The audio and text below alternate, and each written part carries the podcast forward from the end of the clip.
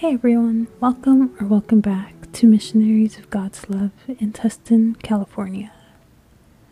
Today's topic is we shouldn't interfere with people's lives unless we're there to help. But before we begin, find a nice quiet place to sit down with your back, neck, and shoulders relaxed, and ask the Holy Spirit to join you throughout the meditation, throughout the day and the days ahead. Take a deep breath and savor the fresh air that is given to us by God.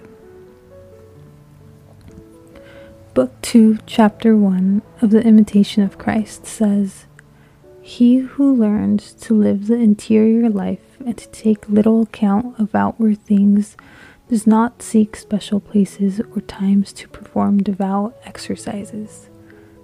A spiritual man quickly recollects himself because he has never wasted his attention upon externals.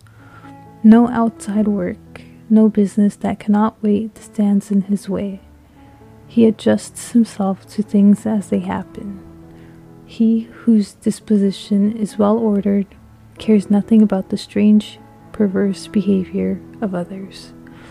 For a man is upset and distracted only in proportion as he engrosses himself in externals. End quote.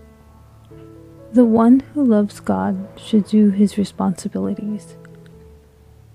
If we know what we must do, why complain? People who complain make their own lives much harder.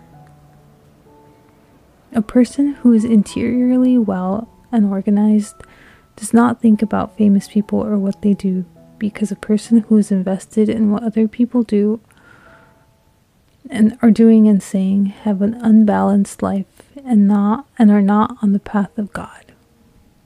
A sane person is not is not invested in famous people or in their neighbor's business unless they are there to help.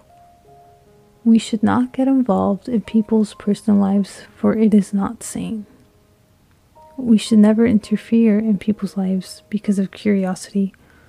We should only interfere if we want to help.